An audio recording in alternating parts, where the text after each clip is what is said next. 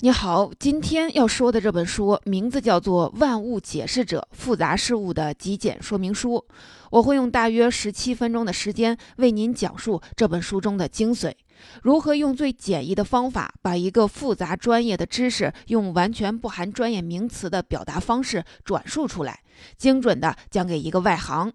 可能你注意到了，我没有按照惯例交代这本书的字数。这是因为《万物解释者》这本书书名虽然取得很大，但其实它的文字量很少，更多的利用图示，三言两语讲清了一个问题。比如说，怎么给一个还没接触过生物学的孩子解释什么是细胞？怎么用最简单的方法向政治学的外行说清楚美国立法、司法、行政三权分立是如何建立起来的？怎么给一位从未传过机的电脑菜鸟讲明白常用的笔记本电脑到底有哪些主要部件，又都具备什么功能？就像这本书的副标题说的那样，这是一本复杂事物的极简说明书，教你学会用最通俗又最直观的方法，迅速地理解看似复杂的事物。同时呢，也教你用最通俗、最直观的方法，向外行解释你了解的复杂事物。这是一本面向儿童的知识启蒙书，但是对于我们成年人来说，也可以从这本书里面获得收获，因为它教给我们的是一种启发性的思维方式，那就是绕过复杂定义的限制，尝试去解释事物的本质。当我们能够运用这种全新的事物解释方法，我们就可以在生活中获得很多实用的益处。比如更活跃的思维能力、更精准的表达能力、更擅长说服他人，也更容易与人交往。我想，这就是这本书不同于《十万个为什么》或是《秒懂某某某》这类书的地方。它通过这些实例，让你看到，原来我们可以换一个角度来看待那些貌似很深奥、很难懂的问题。我们可以绕过一些专业的门槛儿来思考和表达。本书作者兰道尔·门罗是美国科普作家、漫画家，曾就职于 NASA，任机器人工程师，从事写作十余年，出版过《那些古怪又让人忧心的问题》和《万物解释者》，都是很有趣的内容，如飞机在火星、木星、金星等等上面会怎样的飞行等等。三本作品均获得比尔盖茨的推荐，甚至他还拥有一颗自己的小行星。国际天文学联合会最近将小行星四九四二命名为门罗。在这本书里，门罗希望帮助我们解决生活中一个最常见也往往最令人纠结的问题，那就是我们前面说的如何不用任何专业名词，将我们生活中常见的各种复杂的事物向外行解释清楚。要知道，即便是很多大学者、大科学家，也经常会为这个问题而头疼。很多家长更是被孩子们听上去十分简单的问题弄得张口结舌、狼狈不堪。然而，通过门罗的讲解，你就会发现，原来这也并没有什么难的。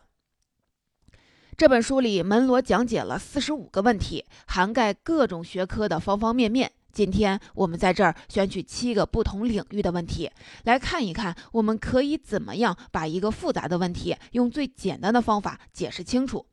这七个问题分别是：地球、细胞、美国法律体系、笔记本电脑、海上石油钻探平台、核电站、火星探测器。我们先来看第一个问题：我们的地球。不妨回想一下你的学生时代，地理课上那些七大洲、四大洋、复杂难记的地名，是不是让你很头疼呢？我们花尽心思背下来这些，但除了应付考试之外，并没有太多的用处，更不能帮你真正的了解地球。比如，或许你能记住欧亚大陆的分界线是乌拉尔山和高加索山脉，但这么划分的道理是什么呢？同样，大西洋和印度洋的真正的分界线在何处呢？又有谁能分清楚吗？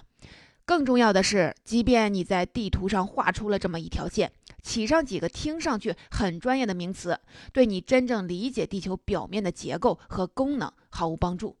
所以这本书讲到地球的时候，完全不提这些名词。而是用图示的方法，他没有告诉你地球上最高的山峰叫珠穆朗玛峰，而是告诉你这里为什么高，因为过去两个陆地板块在这里撞到了一起，它们彼此的挤压，就使得板块结合部高高的隆起来了。他也没有告诉你地球上最深的海沟叫马里亚纳海沟，而是告诉你这里为什么深，因为一块海陆地沉到了莫另一块陆地下面去。他没有给你罗列各种火山的名字，而是用最直观的语言告诉你什么是火山喷发，就是石头会燃烧冒烟，以及为什么会喷发，因为地底下的热石头顶开了这里面的立面地面。他这样解释运河：人们为了航海能走近路，而在一些地方凿了孔。这样解释大裂谷，大裂谷，陆地在某些地方会因为运动而像鸡蛋壳一样的裂开。他还会帮你澄清一些认识的误区，比如，如果我问距离地心最远的是哪里，可能很多人会不加思索地回答珠穆朗玛峰。其实那里是海拔最高的地方，但门罗告诉你，并不是，因为地球不是完全的球形，腰围超过了身高，所以距离地球中心最远的地方并不是珠峰，而是在赤道上。怎么样？如果一个孩子认识地球是通过这种方式，而不是陷进一大堆的需要死记硬背的地理名词里，那他应该会对地球有更直观生动的认识。我们再来说第二个问题，说完了大的地球，再来说说小的细胞，怎么对外形描述细胞核、细胞质、细胞膜、线粒体、内质网等结构和功能呢？本书是这样做的，在一张普普通通的细胞结构的图上，书里面没有标注任何的专业名词，而是一些听上去很萌、很接地气的新名字。细胞被叫做组成你身体的小水袋。这个袋子有堵外墙，防止水分泄漏，这就是细胞膜。袋子里面有一个控制区，里面装了信息阅读器和机器制造者，这说的就是细胞核以及存储在细胞核里的 DNA。我们还可以这样来解释抗体：袋子里面还有一些小动物，是很久以前钻进去，起初可能没有安好心，但折腾了很久以后，决定与小水袋和平相处。这样一来，原本中学生都不容易全面掌握的细胞核结构和功能，不就连幼儿园的小朋友都能搞清楚了吗？下面我们再来说说第三个问题：美国的司法体系。如果说地球细胞这样的概念虽然复杂，但毕竟还是有形的，那么法律这种抽象的概念可能就更难了。比如被公认为特别复杂甚至混乱的美国宪法，不使用专业的名词，怎么能向政治学和法律学的外行讲清楚美国宪法是怎么回事呢？本书告诉我们，美国的州其实本来就是一些脱离了某个大国的小国家，之所以又联合组成了一个大国家，都是为自己的利益。本书用法律制造者、领导者和法律决定者来解释三权分立。法律制造者分成两波，往在住在大房子，也就是众议院和严肃屋，也就是参议院里。领导者应该告诉法律制造者一切进行的怎么样，法律决定者决定着人们是否破坏了法律。不过他们不能为了好玩而捉弄人，捉弄坏人也不行，也不能想对你干什么就干什么。他们必须先说清楚你哪里做错了，他们永远都不能强迫你承认你破坏了法律。美国社会的一大特点是枪支合法化。这是写在宪法里的。本书对此这样解释：受过良好教育的有枪的普通人，对于保卫国家很重要，所以不能不让人民拥有枪。这本书还会告诉你，美国宪法有几个容易被忽视的古怪细节。各个州从来没有用法律改变大会改变过法律，也没有人知道真的开会时应该怎么做。只有超过八个州联合在一起，才算是一个国家。总之，这本书尽量的从实际功能出发来解释抽象事物，并且注重讲好它的来龙去脉。怎么样？经过这么一番解释，看似天书的美国宪法是不是容易理解了？更关键的是，也对普通人更加实用了。第四个问题，有些人可能觉得过去的事情都好说，日新月异的现代科技才最难向外行解释。本书当然不回避现代高科技的事物，以笔记本电脑为例，这本书管它叫可以折叠的电脑，并绘制了一张完整的电脑内部结构图。非电脑专业人士对这种图一般都是选择性的无视，但是本书里的这张图可不一样，它仍然没有使用任何的专业名词，代之以思考盒、折叠器、输入方块、电脑现在的想法记录卡、吹风机。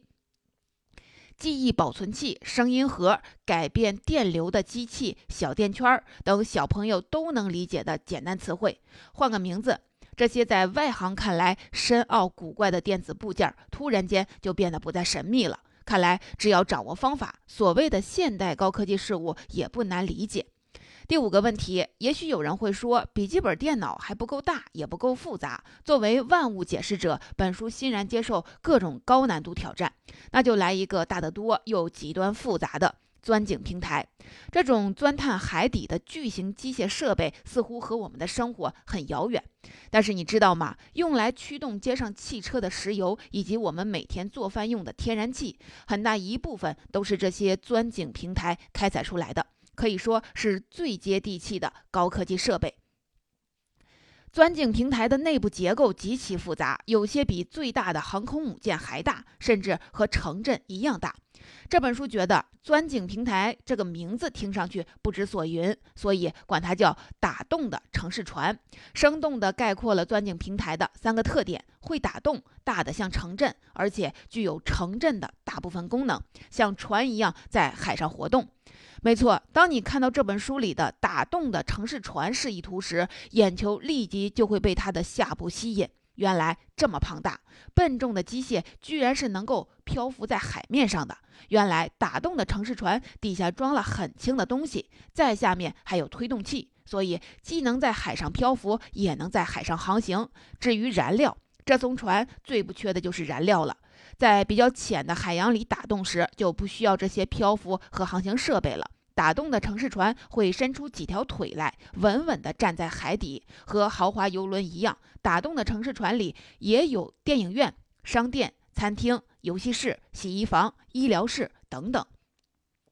但是，所有的这些都是为了工人能够在这里健康的连续工作和生活几个星期。全部工作都围绕着打洞的城市船中央的吃石头的机器。它深入海底的岩石，吃掉一路上遇到的所有石头，把石头下面的火焰水带上来，再装船运走。怎么样？经过这本书的一描述，结构极其复杂难懂的钻井平台，是不是变得很有趣了？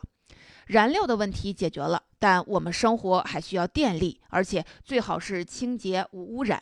核电站是其中最佳解决方案之一，但核电站究竟是什么结构、怎么运转的呢？大部分人都不了解，可能也懒得去了解。但是这本书决心帮助你在五分钟内搞清楚这一切。首先，这本书为它叫做。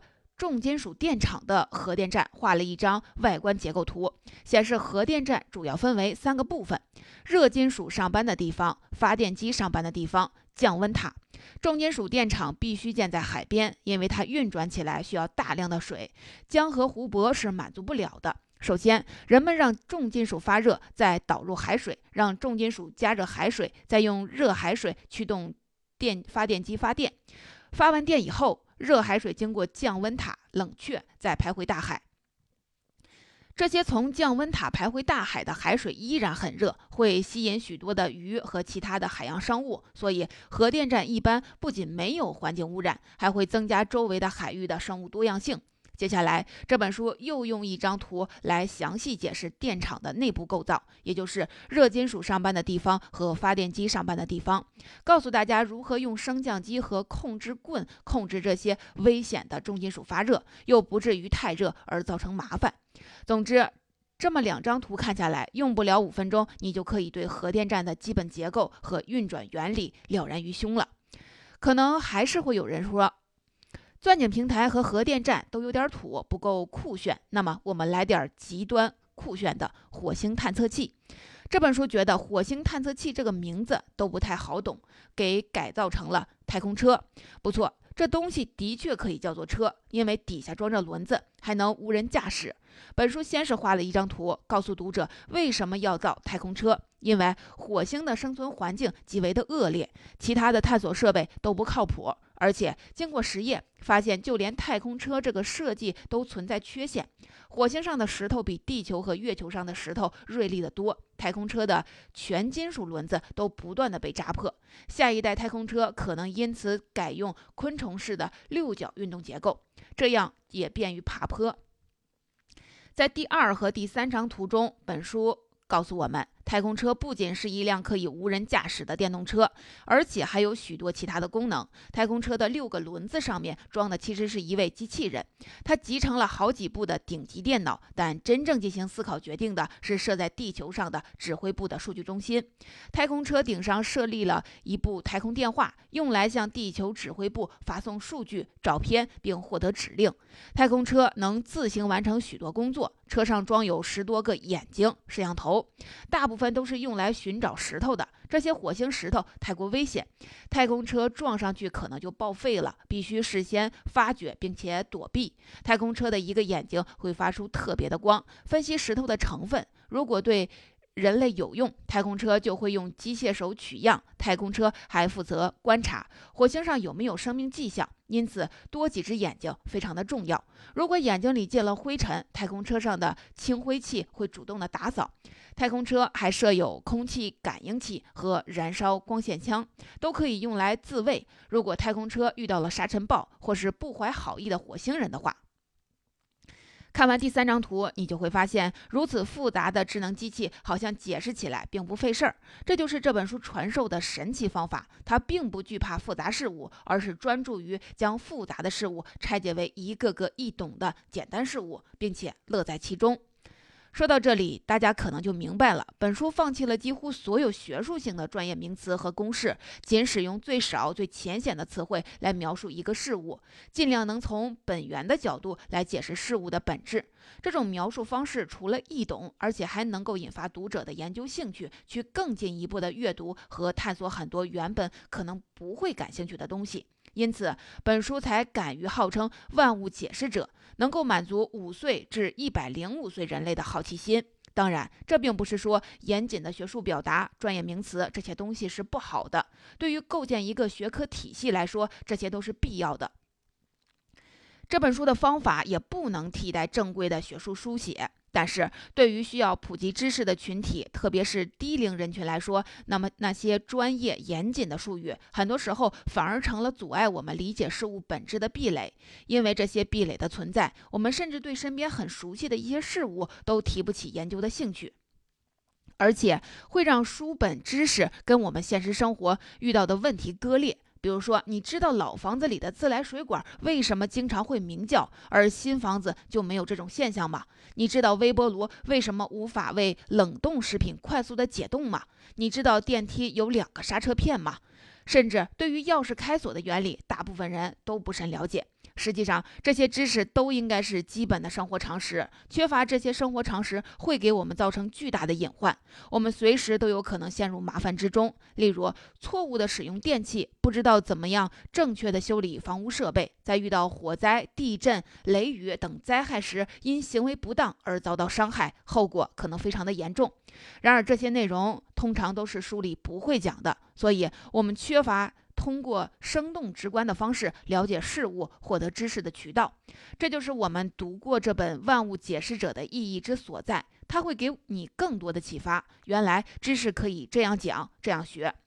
兰道尔·门罗的这本《万物解释者：复杂事物的极简说明书》到这里就给您讲完了。